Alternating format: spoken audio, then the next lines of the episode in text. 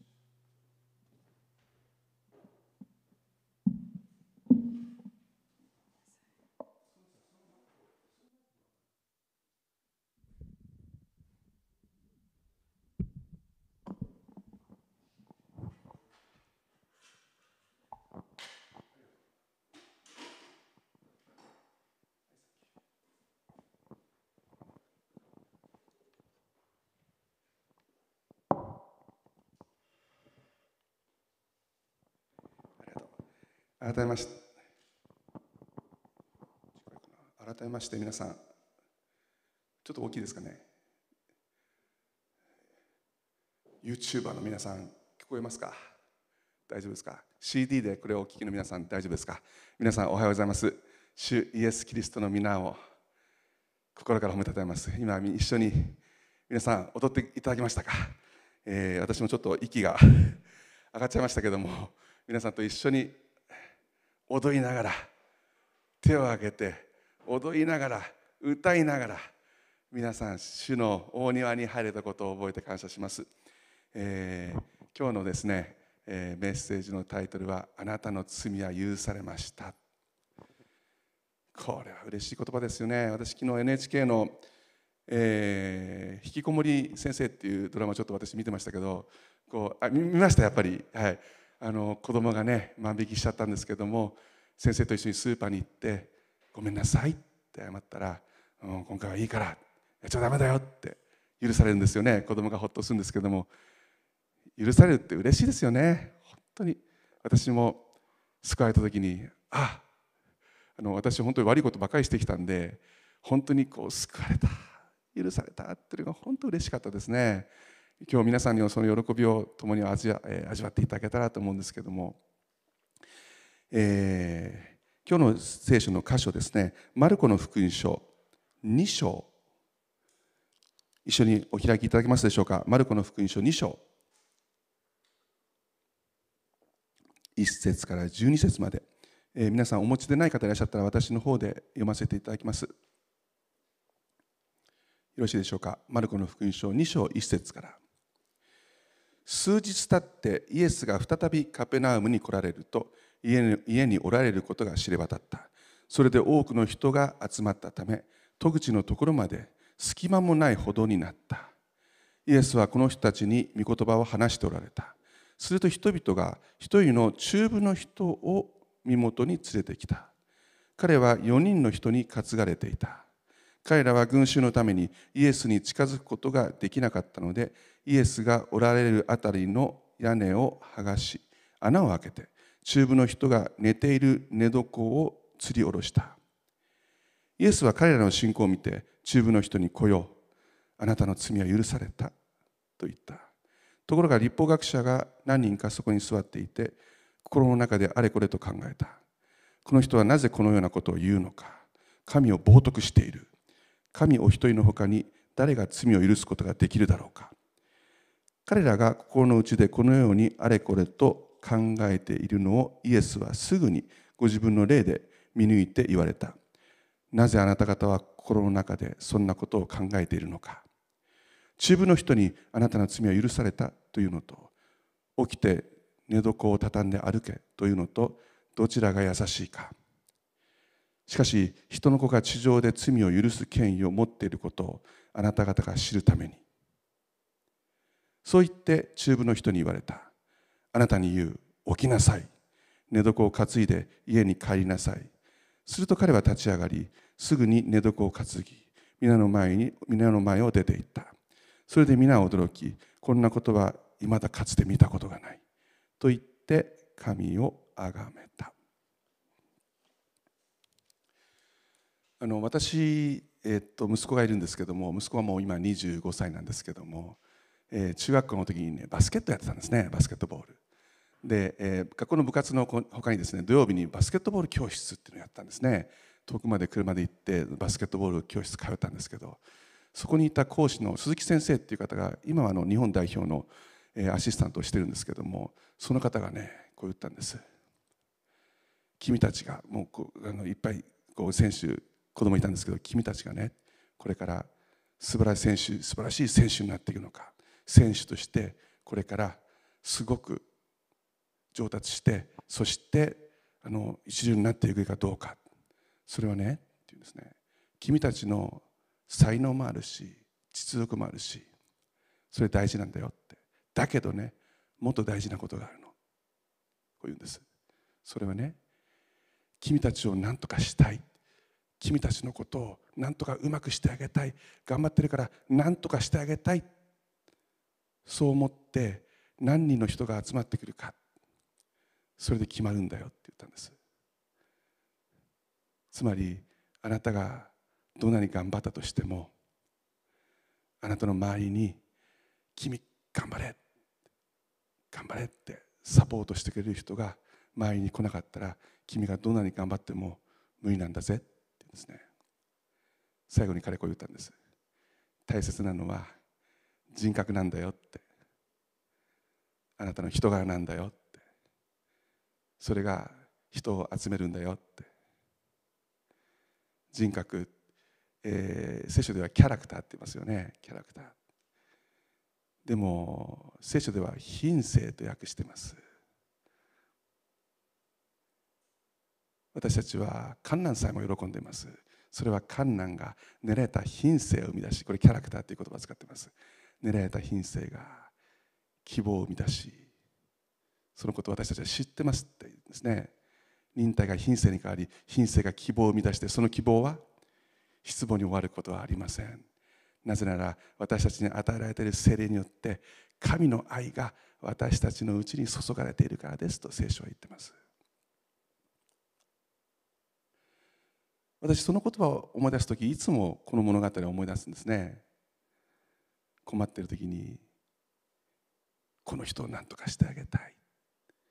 この人の助けになりたい。何とか助けてあげたいっていう人が集まってくる。でも皆さん私たちが救われたのは私たちが助かったのはクリスチャンが救われたのは私たちの品格でもなければ品性でもないんです。ただ私たちの友の熱い熱い熱心なその愛なんです。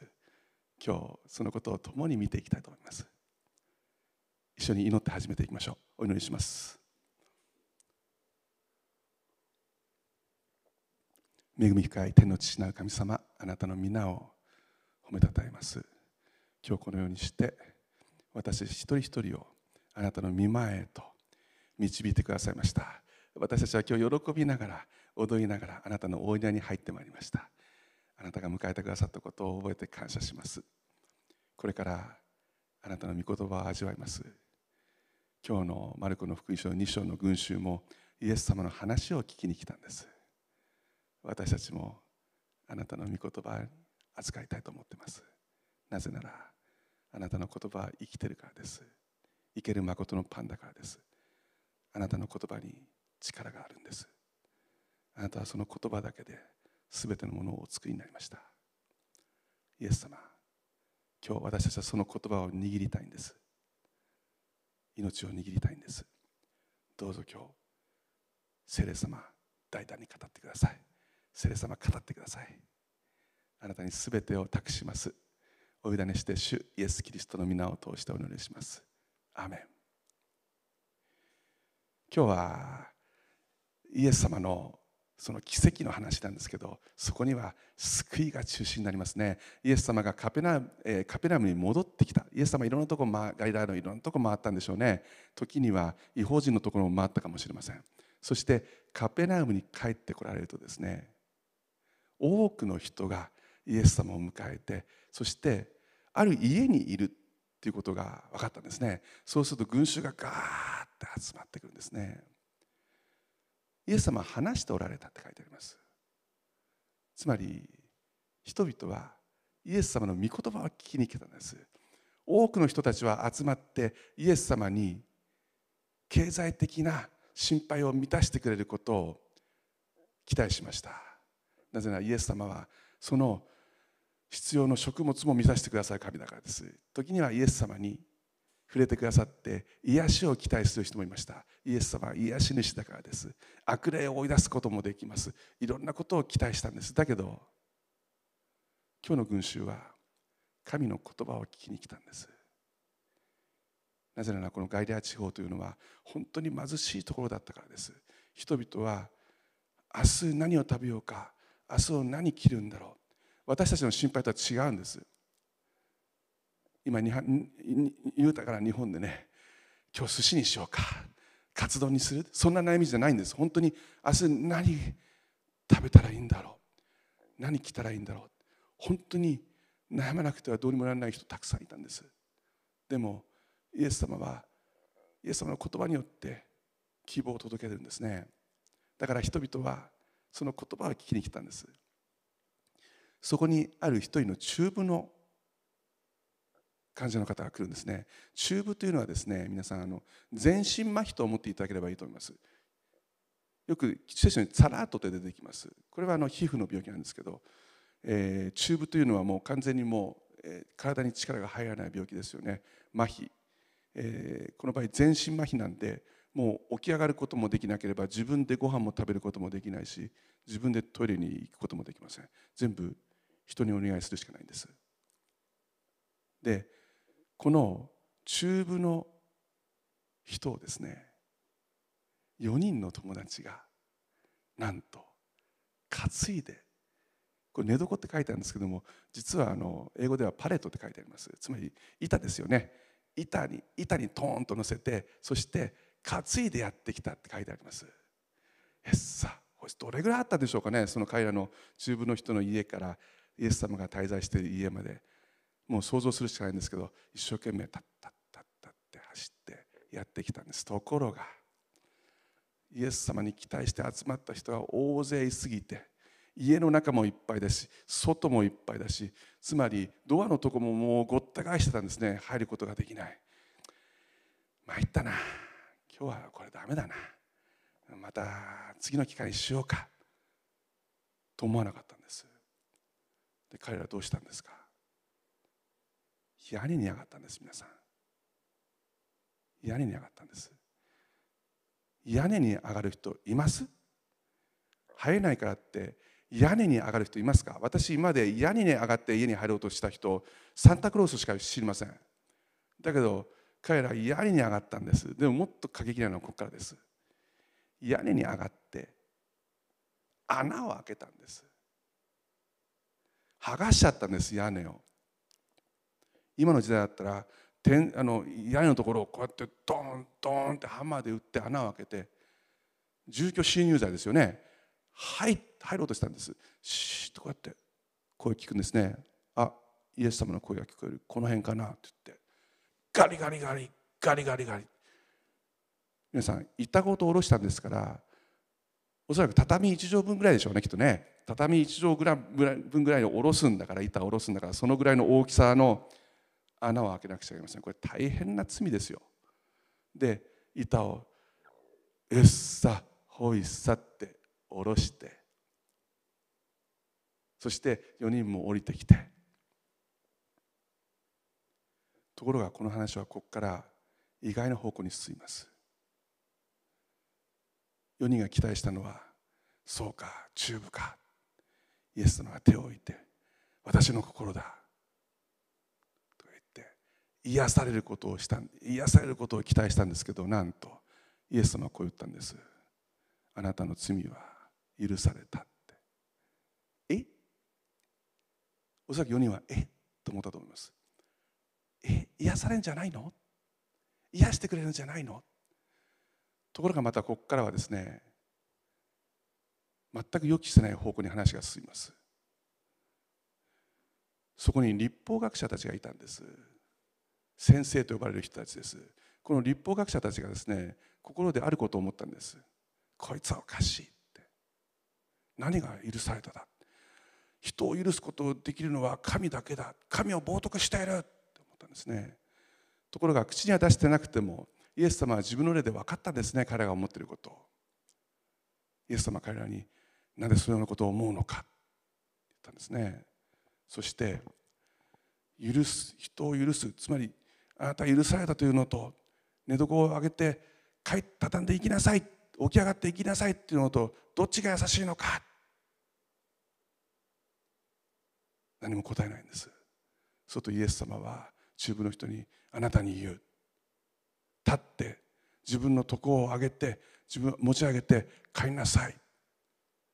そうすると彼らは帰ってしまう。4人の人は「は？あ帰っちゃうの。僕たちどうなっちゃうの?」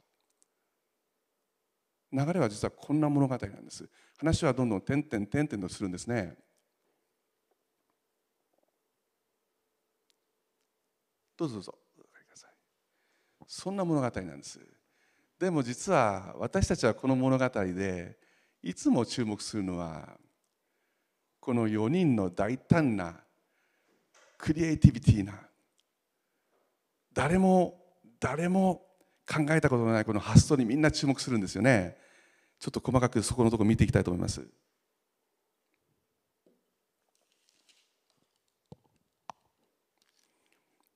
マルコの福音書2章。すると人々が一人の中部の人を身元に連れてきた。彼は4人の人に担がれていた。彼らは群衆のためにイエスにイエスに近づくことができなかったのでイエスがおられるあたりの屋根を剥がし穴を開けて中部の人が寝ている寝床を吊り下ろした。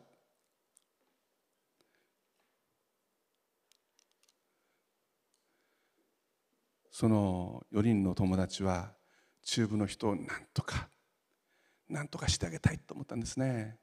だけどその当時中部というのは到底治せる病気じゃなかったと思います。だからもう希望がなかったんですね。彼らが世話をするしかなかった。親が世話をするしかなかった。だけどイエス様がカペラムに帰ってこられる。あの人の技には力がある。言葉には力がある。あの人が触れてくださって治ったのを見たことがある。言葉だけで癒されたこともある。目の見えなかったが人が目が開けられてる。足内の人が足が力が戻って歩くようになってる。サラートが癒されている。あの人にかけよう。あの人にかけてみよう。そうやって4人の友達はエッサホイッサって言って中部の人を担いでイエス様のところ連れてきたんですよね。ところが満杯なんです。いっぱいなんです。超満員なんです。どう考えても入れない。もう諦めるしかない。ところが4人は諦めなかったんです。どうしてもどうしても今日この瞬間を逃しちゃダメなんだ。今日だ。今日を逃さないで何とかしたい。もうこれしかなかったんです。皆さん彼彼ら建設的に希望を持ってやったんじゃないんです。もうこれしかなかったんです方法が。だから4人を担いで屋根に登りました。皆さんエレベーターなんかない時代です。どうやって上がったんでしょうね。4つのはしごで上がったんでしょうかね。とにかく必死になって屋根登ったんです。そして屋根登ってそーっと聞いたんです。ここじゃない。あここだここだ。ここから聞こえる。イエス様の声聞こえるぞ。ここだよ。ここだ。よし。もうこれしかない。開けるぞって言って。ガラガラガラ。ガラガラ。皆さんその時イエス様語ってたんです御言葉を。どこのところを語ってたかは書いてありません。でも私には確信があります。救いのことを語ってたはずです。神の御国は近づいた。悔い改めなさい。神の御国が近づいた。そうやって皆さんを励ましていたところにポロポロポロポロポロポロって落ちるんです。ポロポロ。ポロポロポロポロポロポロって。そのうちガラガラガラガラガラガラガラガラはあイエス様驚いたはずです。そして4人の男たちが「イエス様すいませんちょっとすいませんちょっとここ下ろしますんでちょっと待ってくださいね」っつって「せーのイエーのせーの」って。そのチューブがチューブの人が寝てる板を下ろしたんです。そして4人も降りてきました。イエス様びっくりしたはずです。イエス様は知ってたかもしれません。だけどびっくりしたはずです。本当にやったのかって。4人は期待してました。イエス様が手を伸ばして。そして触れた瞬間さーっとチューブの人が癒されて立って癒された。癒された。ありがとうございます。癒されたって。だけどイエス様が発した言葉は思いもよらない言葉でした。来よ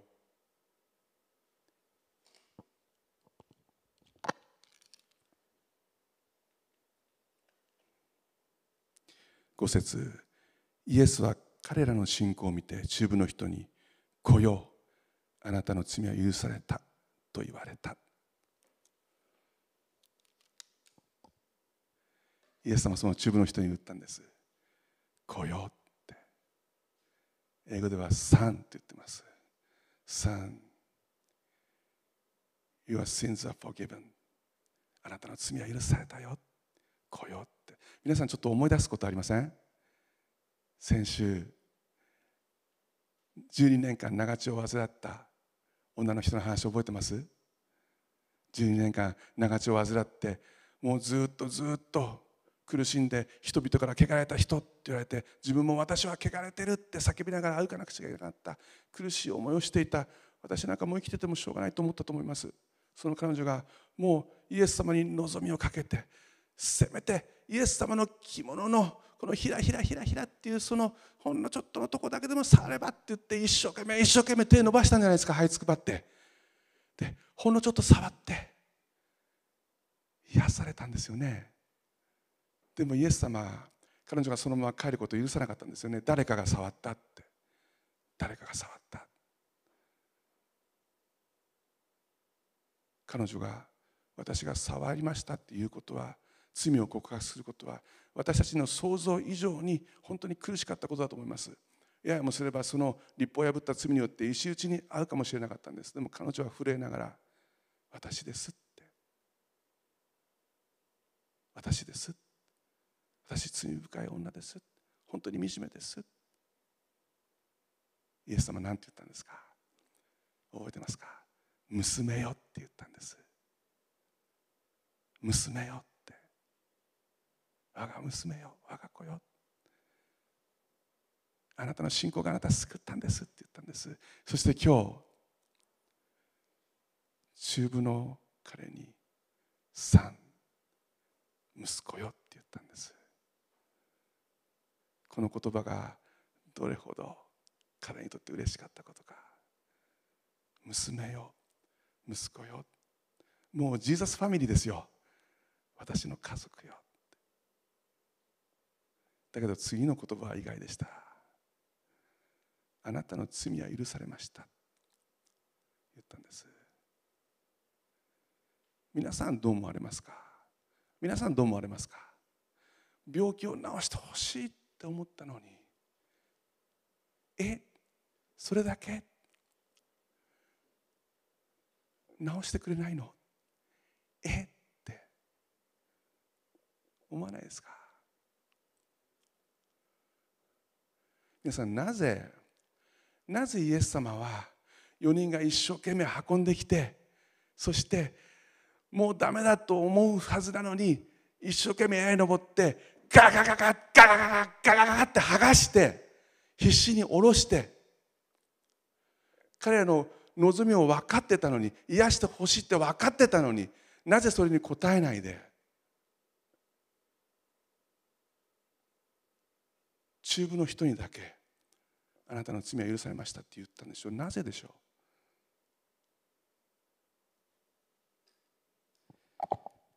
ローマ人への手紙という、えー聖書の箇所があります。その15章を開いていただけますか。ローマ人の手紙15章。ローマ人の手紙15章4節。お読みします、えーローマ人の手紙15章4節。パウロはこう言いました。かつて書かれたものはすべて私たちを教えるために書かれました。それは聖書が与える忍耐と励ましによって私たちが希望を持ち続けるためですって書いてあります。かつて書かれたものはすべて私たちを教えるために書かれました。それは聖書が与える忍耐と励ましによって私たちが希望を持ち続けるためですって。この当時のパウロが言っていたかつて書かれたものというのはその当時人々が読んでいた旧約書、えー旧約聖書のことです。でもこれは今でも通じます。つまり聖書が書かれてあった時代2000年前この当時のイスラエル日記はもちろんこの人のこの人この時にその当時生きていた人々のためのものでもあります。だけど私たちのためでもあるんです。私たちは聖書の言葉を私たちの日常生活に引っ提げて考えなくてはいけません。つまりこの言葉こそこのこの出来事こそ私たちのための出来事なんです。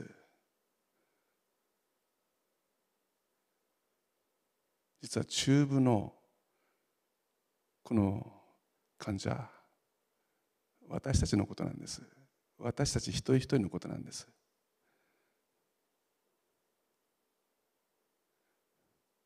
私たちは生きていて何でもできると思ってます。何でも好きなことはできると思ってます。だけど救いは違う。私たちの罪が許されるために救われるために私たちができることは一つもありません。一つもです。何一つです。私たちが救われるために何ができますか？自分の罪を許されるために何ができるんですか？私たちはこのことに関して歩くこともできなければ立つこともできなければ自分で食事することもできなければ自分でトイレに行くこともできなければ手を挙げることすらできないんです。全身全身麻痺してるんです。これが私たちです。救いということに関して私たちは無力です。私たちが神の御前に行って助けてくださいというには私たちを運んでくれる方が必要なんです。だけどこの物語で運んでくださったのは親でもなければ先生と呼ばれる人でもなかった友なんです皆さん。あなたを友と呼んでくださる方がいるんです。私の友よって。その友が担いだんです。担いでそして神のもとに連れてったんです。へっさほいさって。ところが神に会うにはあまりにもハードルが高かったんです。近づけなかったんです。全く近づけないんです。だけど友は諦めなかったんです。その友の熱心が諦めない。どうしても彼を救いたい。どうしても彼を何とかしたいって。だから屋根登ったんです皆さん。友は屋根を登ったんです。彼を連れて。で叩いてここにいるしてガーって剥がしたんです。ガーって。で釣り下ろしてイエス様のところ持ってったんです。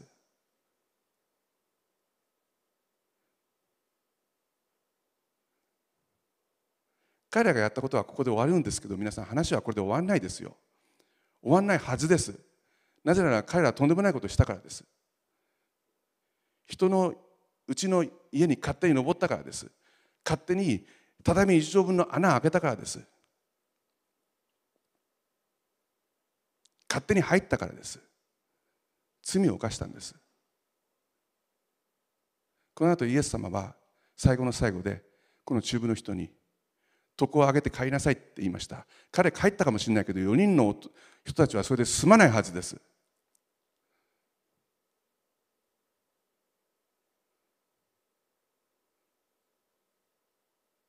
だけど友は全ての責任を取ってもでもどんなに罪をかぶってでも彼を何とかしたかったんです。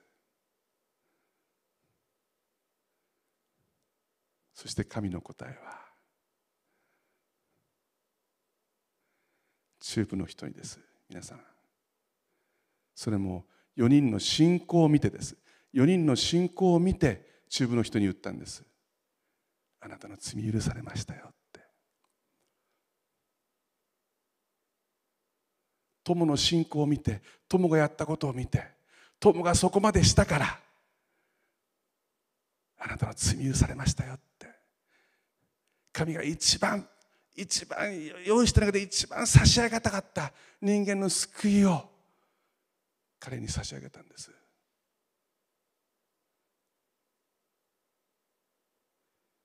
私たちは愚かですから今私たちが本当に欲しいものこそ私たちが必要なものと信じ込んでいます。でもそうじゃない。神が本当に私たちに一番必要なんだと思って一番差し上げたいものはあなたの欲しいものじゃないです。あなたに本当の必要なものは神様が一番よく知っています。それを神は用意されました。あなたの罪息子よ。Son Your sins are forgiven. あなたの罪許された。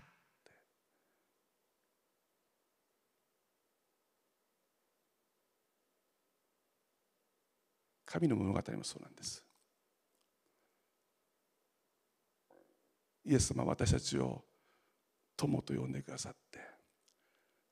そして私たちの罪のために私たちを担いでくださったのは親でもなければ学校の先生でもないんです。友なんです皆さん。友が必死になってあなたを担いであなたを運んでもうダメだって言われても諦めないで屋根まで登って罪を全部かぶって神に近づいて神はそれを見てその友のその熱心な熱心なもう自分を捨てたその熱心を見て主部の人に言ったんです。あなたの罪許されましたって。私たちも同じなんです。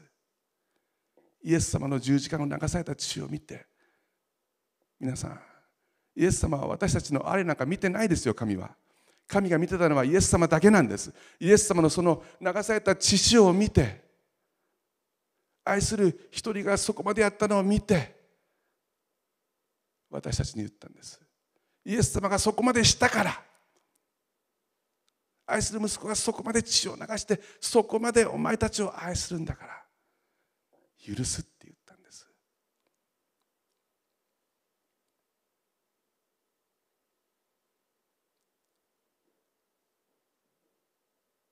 4人の信仰を見てイエス様は言ったんです。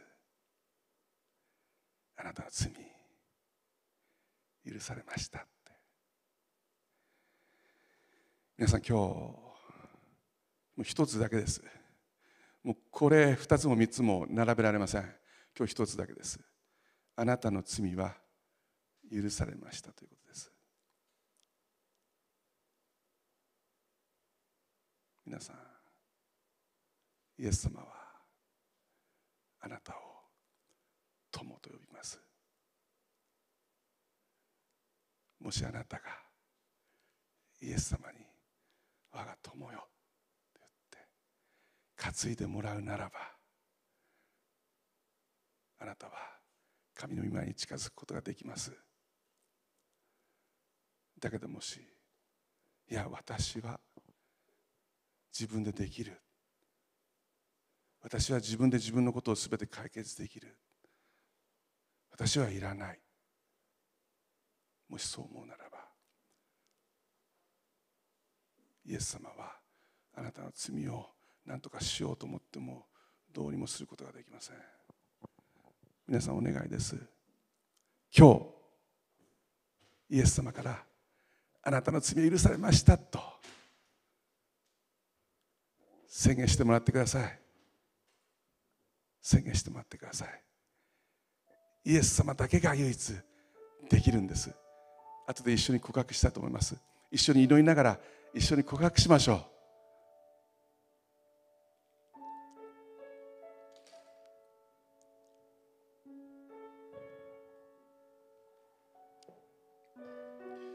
私の、知ってる宣教師イギリス人の宣教師の方なんですけども娘が3人いたそうです。一番下の娘さんはまだ小学校で小さかったそうです。その娘さんがある時一人でお風呂に入っててキャーってものすごい泣き声で泣いたそうです。お父さんは慌てて飛んでいって「どうしたんだい？どうしたんだい?」って言ってもって 泣き止まなかったそうです。体を拭いてあげて服を着てお父さんは娘と一緒に座りました。彼女はこんな話をしたそうです。教会の日曜学校で献金箱があるそうです。日曜学校生のね。で子供たちはこうやってお金を入れてる箱があるんですけどある時彼女がそこを見たらお金がいっぱいあったそうです。もうどうしても我慢できなくてそのさその献金箱からお金を取っちゃったそうです。それを何回かやったそうです。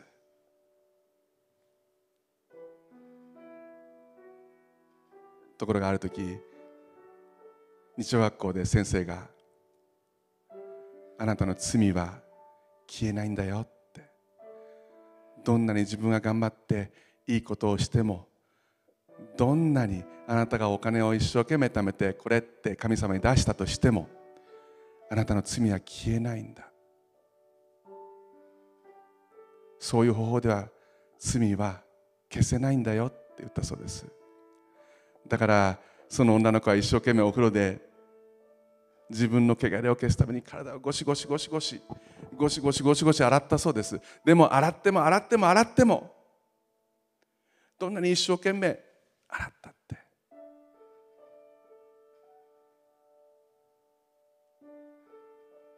自分の汚れは消えないんだ。どんなに自分が頑張っても無理なんだ。したらもう涙が溢れて溢れて自分はもうダメだ自分はもうダメだって言ってふわーんって。泣いたそうです。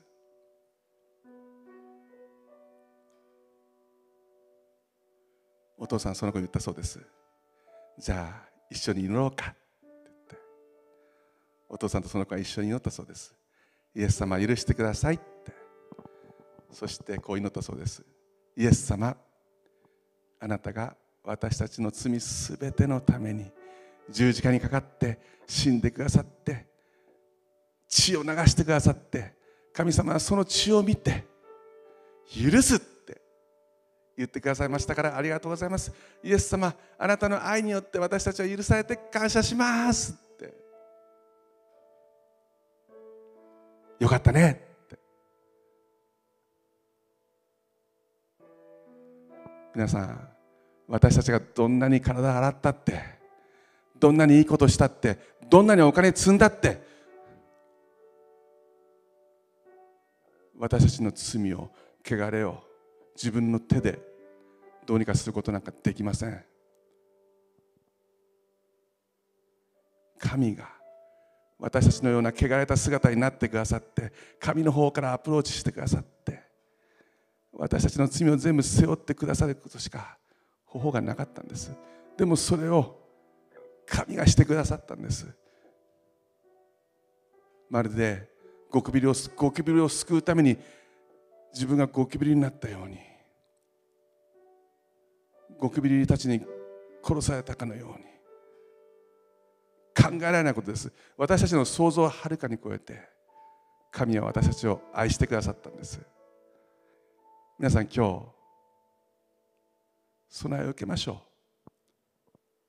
人生で一番あなたが一番欲しいと思ってるものじゃなくて神様あなたに今一番あげたいもの一番大切なもの。人はたとえ全世界を手に入れても誠に命を損じたら何の得がありましょうって聖書が言うように誠の命をあなたの罪許されましたって今日神様に宣言していただきましょう。まだイエス様を心に受け入れてない方いらっしゃったら今一緒に祈りましょう。共に祈ります。後について祈ってください。イエス様今あなたを信じます。あなたを受け入れます。私たち私の罪のすべてをあなたにお任せします。そしてあなたが私の罪を全部引き受けて十字架にかかって血を流して死んでくださって死んで墓に入って3日目によみがえってくださったことを信じます。あなたは生ける誠の神です。今日あなたは私にあなたの罪は許されましたという宣言を感謝します。私の罪はあなたの血潮によって許されました。あなたの十字架によって許されました。感謝します。どうぞ。あなたと共に喜びを人生歩みますから私と共にいてください。イエス様感謝します。感謝してイエス・キリストの皆によってお祈りします。アーメン。皆さんイエス様に拍手をしてください。そして救われた方おめでとうございます、えーおめでとうおめでとうございます。アーメン。感謝します、えー感謝しながら捧げ物の時を持ちたいと思います。レプタ2枚という賛美を賛美しながら一緒に捧げ物をしたいと思います。アメン。レプタ2枚捧げた。貧しいやもめのように。今の私の持てる全部を。惜しみなく捧げる。もう一度レプタ2枚レプタ2枚捧げた。貧しいやもめのように。今の私の持てる全部を惜しみなく捧げる。ご一緒に十字架を見上げて。十字架を見上げて見前に行きます。すべて手放しましょう。手放し明け渡してあなたのために生きる。十字架を見上げて。十字架を見上げて見前に行きます。手放し手放し明け渡してあなたのために生きる。あなたのために生きる。あなたのために生き主イエスのために生きる。主イエスのために生きあなたのために。あなたのために生きる。イエス様イエス様イエス様感謝します。あなたは今日あなたを信じた一人一人にあなたの罪許されましたって。宣言してくださってありがとうございます。私たちは安心します。永遠の命を十字架の命を握って。朽ちることのないその命を握って今日歩んでいきます。イエス様感謝します。イエス様感謝します。イエス様感謝します。ハレルヤ。ハレルヤ。どうぞこれからも私たちと共に歩んでください。イエス様今捧げました。捧げ物もあなたが祝福しそして行く前にも行く前にも祝福祝福してくださいますことを覚えて感謝します。そしてあなたが捧げました一人一人の食物グラムを豊かに満たしてくださいます。ハレルヤ感謝します。どうぞ私たちこの1週間あなたと喜び持っていつも喜んで絶えず祈って全てのことについて感謝して歩んできましたからどうぞ伴ってください。感謝してイエス様の皆によってお祈りします。アメン。ハレルヤ感謝します。どうぞその場でお立ちになってください。祝祷して、えー、唱演して祝祷します。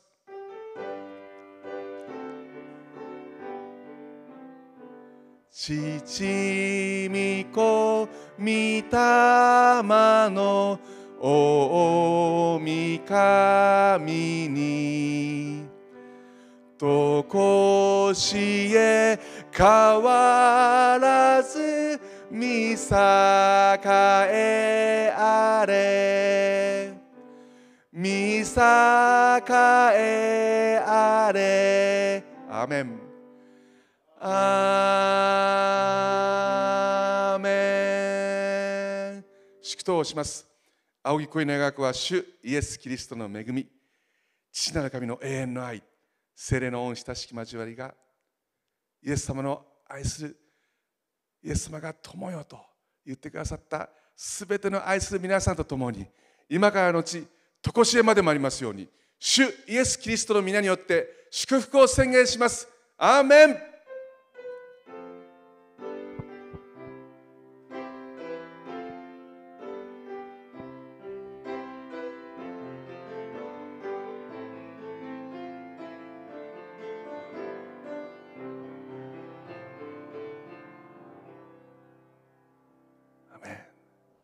とうございます。どうぞお世話になってください。どう今日もどうもありがとうございました。えーイエス様の救いを受けた皆さん、おめでとうございます。えーいいニュースがあるんです。皆さん、今日、今日で緊急事態宣言が解除になります。